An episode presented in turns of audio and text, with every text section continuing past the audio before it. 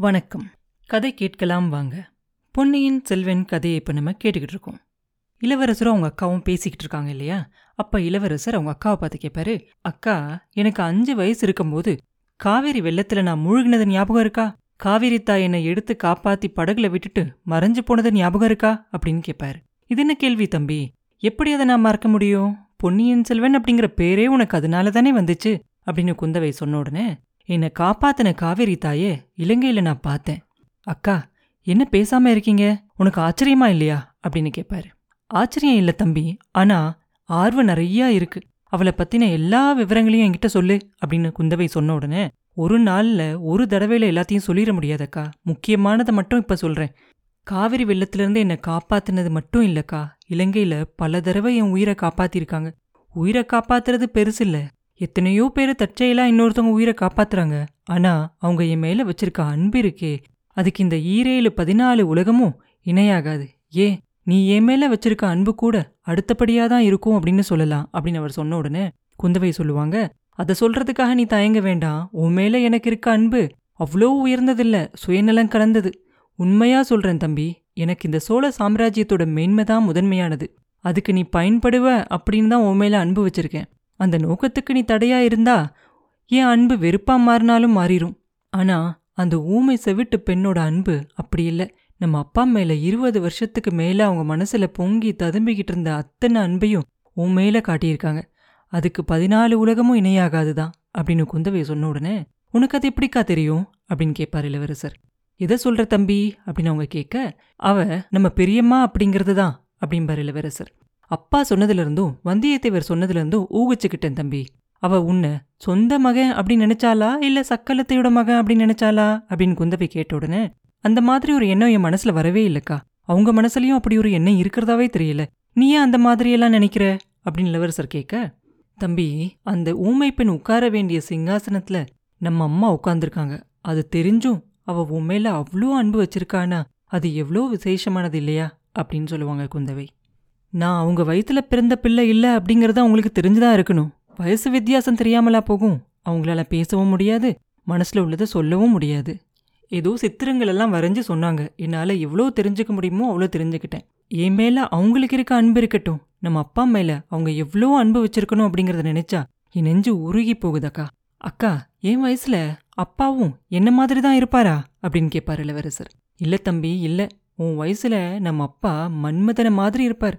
ரொம்ப அழகா இருப்பார். நம்ம சோழகுலம் வீரத்துக்கு தான் பேர் போனதை தவிர அழகுக்கில்ல. நம்ம பாட்டனார் அரிஞ்சிய தேவர் அழகுல நிகரில்லாத வைதும்பராயரோட குலத்துல பிறந்த கல்யாணிய கல்யாணம் பண்ணிக்கிட்டார். அப்ப அவங்க ரொம்ப அழகா இருந்தாங்களாம். அதனால அவங்களுக்கு பிறந்த பையனான நம்ம அப்பா ரொம்ப அழகா இருப்பார் அவரோட வயசுல. அவரோட அழகை பார்த்து தான் சுந்தர சோழர் அப்படிங்கிற பட்டப்பேரும் அவருக்கு கொடுத்தாங்களாம். ஏன் இப்ப கூட நம்ம கல்யாணி பாட்டி இந்த வயசுலயும் எவ்வளோ அழகா இருக்காங்க அப்படிங்கறத நீ பாத்திருக்கேல்ல தம்பி? ஆனா நம்ம எல்லாம் நம்ம அம்மாவை மாதிரி பிறந்திருக்கோம். திருக்கோவலூர் மலையமான் வம்சத்துல பிறந்தவங்க அழக வெறுப்பாங்களாம். அழகு வீரத்துக்கு சத்ரு அப்படின்னு நினைப்பாங்களாம் அப்படின்னு குந்தவை சொல்லிக்கிட்டு இருக்கும்போதே இளவரசர் சொல்வாரு அழகுக்கும் வீரத்துக்கும் என்ன சம்பந்தம் உண்டோ என்னமோ எனக்கு தெரியாது. ஆனா அழகுக்கும் அன்புக்கும் சம்பந்தம் இல்லை அப்படிங்கறது மட்டும் எனக்கு தெரியும். இல்லாட்டி அப்படின்னு இளவரசர் சொல்லிக்கிட்டு இருக்கும்போது குந்தவை சொல்ல ஆரம்பிப்பாங்க இல்லாட்டி இந்த பெண் வானதி எதுக்காக அந்த தூணு பின்னாடியே மறைஞ்சு ஒன்னையே கண் கொட்டாம பாத்துக்கிட்டு இருக்கா? அதோ அந்த படகுல சேந்த நமுதன் பூங்குழலியையும் கண் கொட்டாம பாத்துக்கிட்டே இருக்கான் அப்படின்னு குந்தவை சொன்ன உடனே இளவரசர் சிரிச்சுக்கிட்டே சொல்லுவாரு அக்கா எதுல இருந்தோ எதுக்கோ போயிட்ட. என் பெரியம்மா என் மேல வச்சிருக்க அன்பை பத்தி சொன்னேன். அது போனா போகட்டும். ஒருத்தர் மாதிரி இன்னொருத்தர் இருக்க சாத்தியம் உண்டா? அப்படின்னு கேட்பாரு ஏன் சாத்தியம் இல்ல? ரெட்டை பிள்ளைகளா பிறக்கும்போது ஒரு பிள்ளை மாதிரி இன்னொரு பிள்ளை இருக்கு இல்லையா? அதே மாதிரி அம்மாவும் பொண்ணும் ஒரே மாதிரி இருக்க முடியும். அம்மா எப்படி அந்த சின்ன வயசுல இருந்தாங்களோ பொண்ணும் அந்த மாதிரி அந்த வயசுல இருப்பா. இது தவிர சம்பந்தமே இல்லாத ரெண்டு பேரு கூட அபூர்வமா ஒரு சில சமயங்கள்ல ஒரே மாதிரி இருக்கிறது உண்டு அப்படின்னு சொல்லுவாங்க. பழுவூர் ராணியும் இலங்கையில் நான் பார்த்த பெரியம்மாவும் ஒரே மாதிரி இருக்கிறதா வந்தியத்தேவர் சொன்னது உண்மையா இருக்க முடியுமா? நந்தினி சின்ன பொண்ணா இருந்தப்ப நான் பார்த்திருக்கேன். பழுவூர் ராணி ஆனதுக்கு அப்புறமா நான் நல்லா பார்த்ததில்ல. உனக்கு என்ன தோணுதுக்கா? அப்படின்னு கேட்பார் இளவரசர். நான் பழுவூர் ராணியை பார்த்துருக்கேனே தவிர நம்ம பெரியம்மாவை பார்த்ததில்ல. ஆனா வந்தியத்தேவர் சொன்னதெல்லாம் உண்மையா தான் இருக்கணும். நம்ம அப்பா சொன்ன கதையில இருந்தும் அது எல்லாத்தையும் நான் தெரிஞ்சுக்கிட்டேன் தம்பி அப்படின்னு சொல்லுவாங்க குந்தவை. அப்பா சொன்னாங்களா? உன்கிட்டயா? என்ன சொன்னாங்க? எப்ப சொன்னாங்க? அப்படின்னு அவர் கேட்ட உடனே கொஞ்ச நாளைக்கு முன்னாடி நானும் வானதியும் தஞ்சாவூருக்கு போயிருந்தோம்.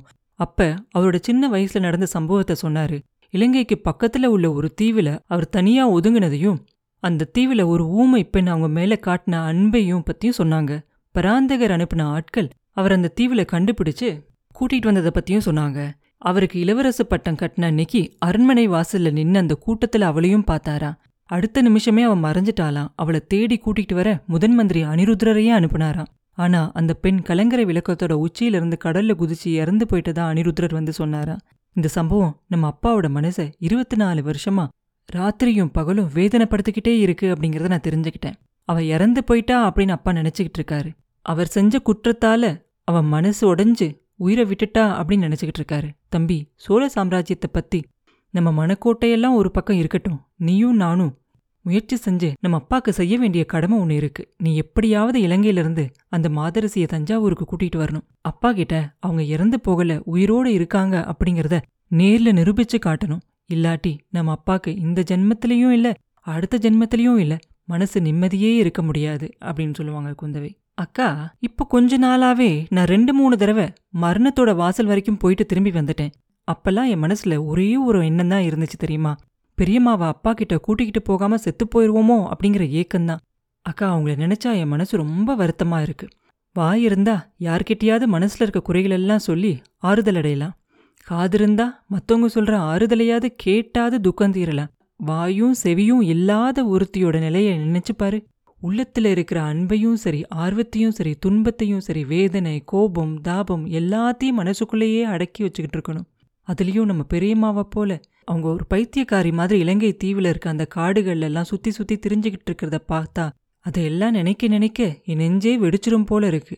அவங்கள எப்படியாவது கூட்டிகிட்டு வந்து அப்பா கிட்ட சேர்க்கணும் அப்படின்னு தான் நானும் நினச்சிக்கிட்டு இருந்தேன். ஆனா நம்ம அப்பா இதை விரும்புவாரு அப்படின்னு நினைக்கிறியாக்கா? அப்படின்னு கேட்பாரு இளவரசர். அப்பா விரும்பினாலும் சரி விரும்பலனாலும் சரி நம்மளோட கடமை அது தம்பி. இறந்து போனவங்களோட ஆவி வந்து அவரை துன்புறுத்துறதா நினைச்சுக்கிட்டு ராத்திரி நேரத்துல எல்லாம் நம்ம அப்பா அலறாரு இதனாலதான் அவருக்கு உடம்பே சரியாகல அப்படிம்பாங்க குந்தவை. இது எப்படி உனக்கு தெரிஞ்சுச்சக்கா இதுவும் அப்பா சொன்னாரா? அப்படின்னு அவர் கேட்ட உடனே அப்பாவும் சொன்னாரு என் தோழி வானதியும் சொன்னா அப்படிம்பாங்க குந்தவை. வானதி சொன்னாளா? அவளுக்கும் இதுக்கும் என்ன சம்பந்தம்? நீ அவகிட்ட எல்லாத்தையுமே சொல்லிட்டியா? அப்படின்னு கேட்பாரு இல்ல இல்ல. தஞ்சாவூர் அரண்மனையில ஒரு நாள் நடந்தது எல்லாத்தையும் அவ வாயாலேயே சொல்ல சொல்றேன். இருந்தாலும் நீ ரொம்ப பொல்லாதவன் தம்பி. சோழ குலத்தோட பண்பாட்டையே மறந்துட்ட. கொடும்பாலூர் இளவரசி கிட்ட ஒரு வார்த்தை கூட பேசலையே. சௌக்கியமா இருக்கியா அப்படின்னு கூட கேட்கவே இல்லையே. கொடும்பாலூர் சிறிய வேளாரோட பொண்ணுக்கு நீ செய்யற மரியாதை இதுதானா? அழகா இருக்கு அப்படிம்பாங்க குந்தவை. அக்கா வானதியை கவனிச்சுக்க தான் நீ இருக்கியே. அப்ப எனக்கு என்ன கவலை? சௌக்கியமா அப்படின்னு நான் விசாரிக்கிறது தான் எதுக்கு? அப்படிம்பார் இளவரசர். ரொம்ப சரி. கொஞ்சம் வாயை மூடிக்கிட்டுரு. வானதி இங்க வா. உன்னை இளவரசர் நல்லா பார்க்கணுமா? அப்படின்னு சொல்லுவாங்க குந்தவை. உடனே வானதி பக்கத்துல வந்து நிப்பா. இளவரசரை பார்த்தும் பார்க்காத மாதிரி நின்றுக்கிட்டு அக்கா எதுக்காக கற்பனை செஞ்சு பேசுறீங்க? உங்க தம்பி என்ன பார்க்க விரும்பல. அவர் பார்வையெல்லாம் அதோ ஓடையில இருக்கே அந்த ஓடத்து மேலே தான் இருக்கு. அவசரமா திரும்பி போகணும் போல இருக்கு அப்படின்னு சொல்லுவா. இளவரசர் சிரிச்சுக்கிட்டே சொல்லுவாரு அக்கா உன் தோழிக்கு பேசக்கூட தெரியுமா? நம்ம குடும்பத்தை சேர்ந்த ஊமைகளோட இவளும் ஒரு ஊமையோ அப்படின்னு பயந்து போனேன் அப்படிம்பாரு. அக்கா இவரை பார்த்தா எனக்கு பேச்சே வரமாட்டேங்குது. எனக்கே நான் ஊமையா போயிட்டேனோ அப்படிங்கிற பயம் கூட வருது அப்படின்பா வானதி உடனே. அது ரொம்ப நல்லது. கோடிக்கரையில ஒருத்தன் இருக்கான் பூங்குழியோட அண்ணன். அவன் மற்றவங்க கிட்டெல்லாம் ஒரு மாதிரி தெத்தி தெத்தி பேசுறான். ஆனா அவன் பொண்டாட்டிய பார்த்தா மாத்திரம் ஊமையாயிடுறான். அதனால அவனை அவங்க வீட்டில் இருக்கவங்கலாம் ஊமைனே வச்சுட்டாங்க அப்படின்னு சொல்லுவார் இளவரசர்.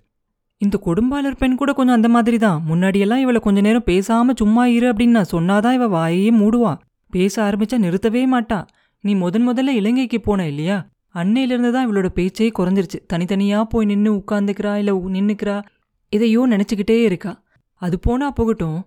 வனிதி அன்னைக்கு ராத்திரி தஞ்சாவூர் அரண்மனையில நடந்ததெல்லாம் இளவரசனுக்கு விவரமா சொல்லு அப்படின்னு சொல்லுவாங்க குந்தவை.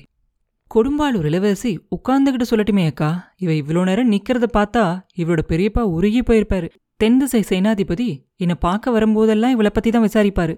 நீயோ இவளை பத்தி ஒன்றுமே சொல்லி அனுப்புறதில்ல. அதனால நான் அவருக்கு பதில் சொல்ல முடியாம திண்டாடுவேன் அப்படிம்பார் இளவரசர். வானர் குலத்து வீரர்கிட்ட இவளை பத்தி விவரமா சொல்லி அனுப்பினேனே அவர் ஒண்ணுமே உங்ககிட்ட சொல்லலையா? அப்படின்னு குந்தவை கேட்ட உடனே அவர் சொல்லித்தான் இருப்பார் அக்கா இவர் காதில் தான் ஒண்ணுமே விழுந்திருக்காது. இவருக்கு எத்தனையோ ஞாபகம் அப்படின்னு சொல்லுவா வானதி. அதுவும் உண்மைதான். உன்னோட ஓலையை பார்த்ததுக்கு அப்புறம் எனக்கு வேற ஒன்னுலையுமே மனசே போகலக்கா இந்த கைக்கு அப்புறம் என் காது கூட கொஞ்சம் மந்தமா இருக்கு உன் தோழியை கொஞ்சம் சத்தமா பேச சொல்றியா? அப்படின்னு சொல்லுவார் அருள்மொழிவர்மன். அதுக்கப்புறம் வானதி தஞ்சாவூர் அரண்மனையில குந்தவை துர்கை கோயிலுக்கு போனதுக்கு அப்புறம் அவ தனியா மேல் மாடியில சுத்திக்கிட்டு இருந்ததை பத்தியும் சக்கரவர்த்தியோட குரல் கேட்டதையும் அந்த இடத்துக்கு அவ போய் பார்த்ததுக்கப்புறம் கீழே எட்டி பார்த்து அங்க என்ன நடந்துச்சு அவ என்ன பார்த்தா அப்படிங்கிறதையும் அங்க அவ பார்த்த காட்சியையும் சொல்லுவா வானதி. இதுக்கு நடுவுல அப்பப்ப வானதி இளவரசரை பார்த்துட்டானாக்க அப்படியே மெய்மறந்து நின்று போயிடுவா மறுபடியும் குந்தவை பிராட்டி சொல்லு அப்படின்னு சொன்னதுக்கு அப்புறம் தான் மிச்சத்தை சொல்லுவா. எல்லாத்தையும் ஆர்வத்தோட கேட்டுக்கிட்டு இருந்த இளவரசர் கடைசியா அவங்க அக்காவை பார்த்து அக்கா உன் தோழி முக்கியமான ஒரு சம்பவத்தை விட்டுட்டா போல இருக்கே. இவ்வளவையும் பார்த்து கேட்டதுக்கு அப்புறமா இவ மயக்கம் போட்டு விழுந்திருக்கணுமே அப்படின்னு சொல்லுவாரு. குந்தவை சிரிப்பாங்க. வானதிக்கோ வெக்கம் வந்துடும் குந்தவை வானதியை பார்த்து வானதி நீ கொஞ்ச நேரம் இப்படியே இந்த ஓட கரையோரமா உலாவிட்டு வா. இல்லாட்டியும் நம்ம பரிவாரங்கள் இருக்கிற இடத்துக்கு போயிரு. அருள்மொழிவர்மன் இன்னும் கொஞ்ச நாளைக்கு இங்கே தான் இருப்பான். மறுபடியும் பார்க்கலாம் அப்படின்னு சொல்லுவா. ஆகட்டும் அக்கா நான் கொஞ்ச நேரம் அப்படியே சுத்திட்டு வரேன் அப்படின்னு சொல்லிட்டு வானதி அங்கேருந்து துள்ளி குதிச்சு போயிடுவா அவ போற வரைக்கும் காத்துக்கிட்டு இருந்து அவ போனதுக்கு அப்புறமா இளவரசர் அவங்க அக்கா கிட்ட சொல்லுவாரு அக்கா அப்பாவோட புலம்பலோட காரணம் என்ன? அப்படிங்கிறது எனக்கு தெரியுது. ஆனா அவர் கண்ட காட்சியை பத்தி உன்னோட கருத்து என்ன? அவர் முன்னால தெரிகிற காட்சி என்னவா இருக்கும்? அப்பாவோட மனசோட பிரம்மையா இருக்குமா? அப்படின்னா உன் தோழிக்கும் பிரம்மை எப்படி இருக்கும்? அப்படின்னு கேட்பார் அப்பா கண்டதும் பிரம்மை இல்ல வானதி கண்டதும் பிரம்ம இல்ல. அப்பா முன்னாடி நடந்தது நள்ளிரவு நாடகம். அதுல முக்கியமான பாத்திரமா நடிச்சவ பழுவூர் இளையராணி நந்தினி. அதை நான் எப்பயோ ஊகிச்சு தெரிஞ்சுக்கிட்டேன். வந்தியத்தேவரும் நீயும் சொன்ன விஷயங்களுக்கு அப்புறமா அது ரொம்ப உறுதியாயிருச்சு அப்படின்னு சொல்லுவாங்க குந்தவை. அந்த நாடகத்துக்கு காரணம் என்ன? பழுவூர் ராணி எதுக்காக அப்படி செய்யணும்?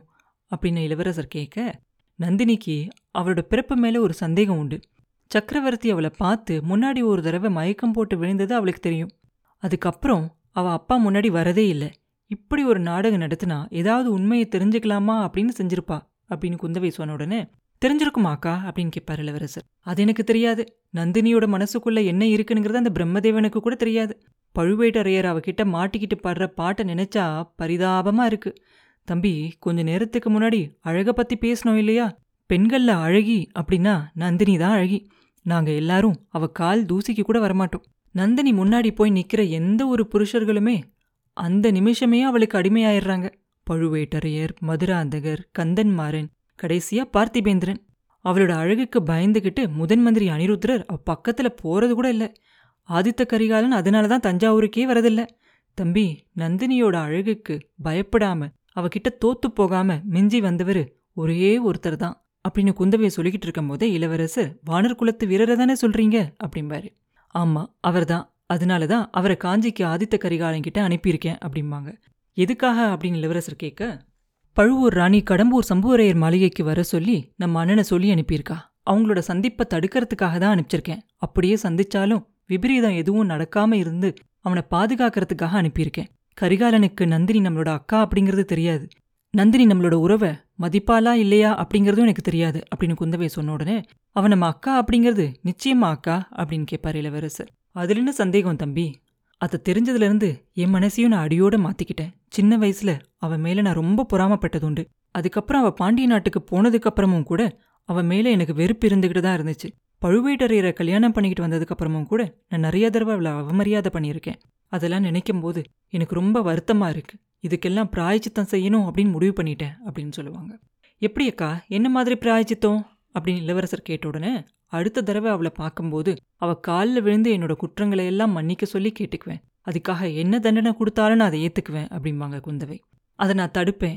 நீ ஒரு குத்தமும் செய்யலக்கா. நீ யார்கிட்டயும் மன்னிப்பு கேட்க வேண்டிய அவசியம் இல்லை. இந்த ஈரேழு பதினாலு உலகத்திலையும் உனக்கு தண்டனை கொடுக்கக்கூடியவங்க யாருமே இல்லை. நீ பழுவூர் இளையராணி நந்தினியை பார்த்து பொறாமப்படலை. அவ தான் உன்னை பார்த்து பொறாமப்பட்டா. அவ தான் உன்னை விருத்தா அப்படின்னு இளவரசர் சொல்லிக்கிட்டு இருக்கும்போதே தம்பி இலங்கையில பைத்தியக்காரிய மாதிரி தெரியிற நம்ம பெரியம்மாவை நினைச்சு உனக்கு ரொம்ப கஷ்டமா இருக்கு அப்படின்னு நீ சொன்னேல்ல? அரண்மனையில எல்லா விதமான வசதிகளோடையும் இருக்க வேண்டிய நந்தினி எப்படியெல்லாம் வாழ்க்கையில கஷ்டப்பட்டிருக்கா அப்படிங்கறத நினைக்கும் போது என் இதையும் கூட பிளந்து போற மாதிரி இருக்கு. யாரோ எப்பயோ செஞ்ச தவறால எனக்கு முன்னாடி பிறந்த அக்கா இந்த கிழவர் பழுவேட்டரையரை கல்யாணம் பண்ணிக்கிற மாதிரி ஆச்சு இல்லையா? அப்படின்னு சொல்லுவாங்க குந்தவை. அக்கா இதெல்லாம் எப்படி நடந்திருக்கும் அப்படின்னு உனக்கு ஏதாவது தெரியுதா? நம்ம பெரியம்மா இறந்து போனதை அப்பா நினைக்கிறதுக்கு காரணம் என்ன? நந்தினி அனாதை மாதிரி எங்கேயோ யார் வீட்லயோ வளர்ந்தது. இந்த நிலைமைக்கு வந்தது. இதுக்கெல்லாம் என்ன காரணம்? அப்படின்னு கேட்பார் இளவரசர். அதை பற்றியெல்லாம் நானும் ராத்திரி பகலமா யோசிச்சு பார்க்குறேன் ஆனா இன்னமும் நிச்சயமா கண்டுபிடிக்க முடியல. இந்த ரகசியங்களெல்லாம் இப்ப தெரிஞ்சவங்க ரெண்டு பேர் இருக்காங்க. ஒன்னு நம்ம பாட்டி செம்பியன் மாதேவி. ஏதோ விஷயம் அவங்களுக்கு தெரிஞ்சிருக்கு. முதன் மந்திரி அனிருத்தருக்கு எல்லா விஷயமும் தெரிஞ்சிருக்கும் அப்படின்னு எனக்கு தோணுது. ஆனா அவங்க ரெண்டு பேர்கிட்ட இருந்துமே நம்ம எதுவுமே தெரிஞ்சுக்க முடியாது.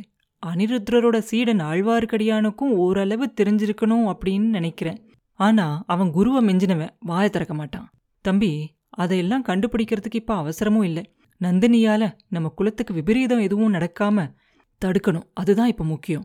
வந்தியத்தேவர் சொன்னாரு பழுவூர் ராணி மீன் சின்னம் பொறிச்ச ஒரு மின்னல மாதிரி இருக்கக்கூடிய ஒரு வாழை வச்சு பூஜை செஞ்சுக்கிட்டு இருக்கா? அப்படின்னு. அதை கேட்டதுலேருந்து என் நெஞ்சு படப்படன்னு இருக்கு. அவ பிறந்த குலம் சோழ குலம் அப்படிங்கிறது தெரியாம பழுவூர் ராணி ஏதாவது செஞ்சிட போறாளோ அப்படின்னு கவலையா இருக்கு அப்படின்னு சொல்லுவாங்க குந்தவை. பழுவூர் ராணி கிட்ட இது எல்லாத்தையும் சொல்லிட வேண்டியதானேக்கா அப்படின்னு இளவரசர் கேட்ட உடனே சொன்னாலும் என்ன பயன் ஏற்படுமோ தெரியாது. நம்ம மேல அவளோட கோபம் அதிகமானாலும் ஆலாம் ஆனா நம்மளோட கடமை நம்ம அதை செஞ்சிட வேண்டியதுதான் அப்படிம்பாங்க குந்தவை. அதுக்காக வந்தியத்தேவரை நீ அனுப்பிச்சது சரிதான். ஆனா அப்பா கிட்டேயும் இதெல்லாம் சொல்லணும் இல்லையா? அவர் எதுக்காக உடம்புல இருக்க வேதனை பத்தாதுன்னு மனசும் வேதனைப்பட்டுக்கிட்டே இருக்கணும். நம்ம உடனே தஞ்சாவூருக்கு புறப்படலாம் இல்லையா? அப்படின்னு கேட்பார் இளவரசர். கூடவே கூடாது தம்பி. ரெண்டு நாளில் தஞ்சாவூருக்கு நான் போகிறேன் ஆனால் இந்த சூடாமணி விஹாரத்தில் தான் இன்னும் கொஞ்ச நாள் இருக்கணும் அப்படிம்பாங்க. ஏன் அப்படி சொல்கிறீங்க அப்பாவோட கட்டளையை மீறி நான் இங்கே ஒளிஞ்சுக்கிட்டு மறைஞ்சிக்கிட்டு வாழ்கிறது சரியா? அப்படின்னு கேட்பாரு நீ இப்போ தஞ்சாவூருக்கு வந்தா நாடு நகரமெல்லாம் ஒரே குழப்பமாயிரும். மக்கள் மதுராந்தகர் மேலேயும் பழுவேட்டரையர் மேலேயும் என் அப்பா மேலே கூட ரொம்ப கோபமாக இருக்காங்க. உன்னை இப்ப பார்த்தா அவங்களோட உணர்ச்சி வெள்ளம் பொங்கிடும் அதோட விளைவா என்ன ஆகுமோ தெரியாது. உடனே உனக்கு பட்டம் கட்டணும் அப்படின்னு சொல்லி இந்த ஜனங்கள்லாம் கூச்சல் போட்டாலும் போடுவாங்க. தஞ்சாவூர் கோட்டையையும் அரண்மனையும் முற்றுகையிடுவாங்க. ஏற்கனவே மனசு ஒடிஞ்சு போயிருக்க நம்ம அப்பா. இன்னும் ரொம்ப மனசு ஒடிஞ்சு போகணுமா? தம்பி ராஜ்யத்துக்கு ஆபத்து வந்திருக்கு அப்படின்னு உன்னை நான் வர சொல்லி ஓலை எழுதினேன். அதே காரணத்துக்காக இப்போ உன்னை திருப்பி இலங்கைக்கு போயிரு அப்படின்னு சொல்லலாமா அப்படின்னு நினைக்கிறேன் அப்படிம்பாங்க. அக்கா அது ஒரு நாளும் நடக்காத காரியம். அப்பாவை பார்க்காம நான் திரும்பி போக மாட்டேன். தஞ்சாவூருக்கு நான் ரகசியமா வர்றது நல்லது அப்படின்னு நினைச்சா அப்படியே செய்யறேன் ஆனா சக்கரவர்த்தியை நான் பார்த்தே தீரணும். அவர்கிட்ட என்னை காப்பாத்தின காவேரி அம்மன் யாரு அப்படிங்கிறத சொல்லியே தீரணும் அப்படிம்பார் இளவரசர். அதெல்லாம் நானே சமயம் பார்த்து சொல்லிக்கிறேன். நீ வந்துதான் தீரணுமா? அப்படின்னு கேட்பாங்க. நேர்ல பார்த்து நான் சொன்னா அப்பாவுக்கு பூர்ணமா நம்பிக்கை ஏற்படலாம் இல்லையா? என் மனசும் ஆறுதல் அடையலாம் இல்லையா? பிரியமாவை கூட்டிகிட்டு வரத்துக்கு அவர்கிட்ட அனுமதியும் வாங்கிக்குவேன் அப்படின்னு சொல்லுவாரு.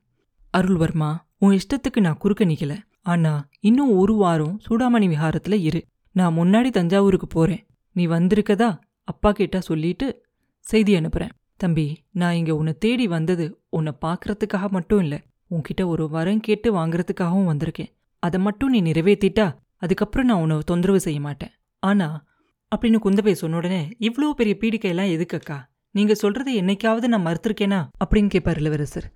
மறுத்ததில்லை. அந்த நம்பிக்கையோட தான் இப்பயும் கேட்குறேன் ஆதித்த கரிகாலன் கல்யாணம் செஞ்சுக்கல. கல்யாணம் செஞ்சுக்குவான் அப்படிங்கிற நம்பிக்கையும் எனக்கு இல்ல சுந்தர சோழரோட குலம் உன்னால தான் விளங்கணும். என் விருப்பத்தை இந்த விஷயத்துல நிறைவேற்றி வைக்கணும் அப்படின்னு கேட்பாங்க குந்தவை. உன் விருப்பத்தை நிறைவேற்ற நான் சம்மதிச்சா எனக்கு பிரியமான பெண்ணை நான் கல்யாணம் பண்ணிக்க நீங்க சம்மதம் கொடுப்பீங்களா? அப்படின்னு கேட்பார் இளவரசர். இதென்ன இப்படி கேட்குற இருபது வருஷங்களா? நம்ம ரெண்டு பேரோட விருப்பங்களும் வேற மாதிரி இருந்ததில்லையே. இதுல மட்டும் தனியா எதுக்கு சம்மதம் கேட்குற அப்படின்னு கேட்பாங்க குந்தவை. அக்கா அதுக்கு காரணம் இருக்கு. நான் கல்யாணம் பண்ணிக்கிற பெண் நான் பார்க்குற பகல் கனவுகள் எல்லாம் நிறைவேத்துறதுக்கு ஒத்தாசையா இருக்கணும் இல்லையா? அப்படின்னு கேட்பாரு தம்பி உன் பகல் கனவு ஒரு பெண்ணோட ஒத்தாசையை வச்சா நிறைவேற்றிக்க போற? அதுக்கு ஆசைப்படுற? அப்படின்னு கேட்பாங்க குந்தவை. அப்பா அந்த நேரத்துல ஐயோ ஐயோ அக்கா அக்கா அப்படின்னு ஒரு குரல் கேட்கும் அந்த குரல் வானதியோட குரல் தான். அப்புறம் என்ன நடந்துச்சு? அப்படிங்கறத அடுத்த பதிவில் பார்ப்போம் மீண்டும் உங்களை அடுத்த பதிவில் சந்திக்கும் வரை உங்களிடமிருந்து விடைபெறுவது உண்ணாமலை பாபு. நன்றி.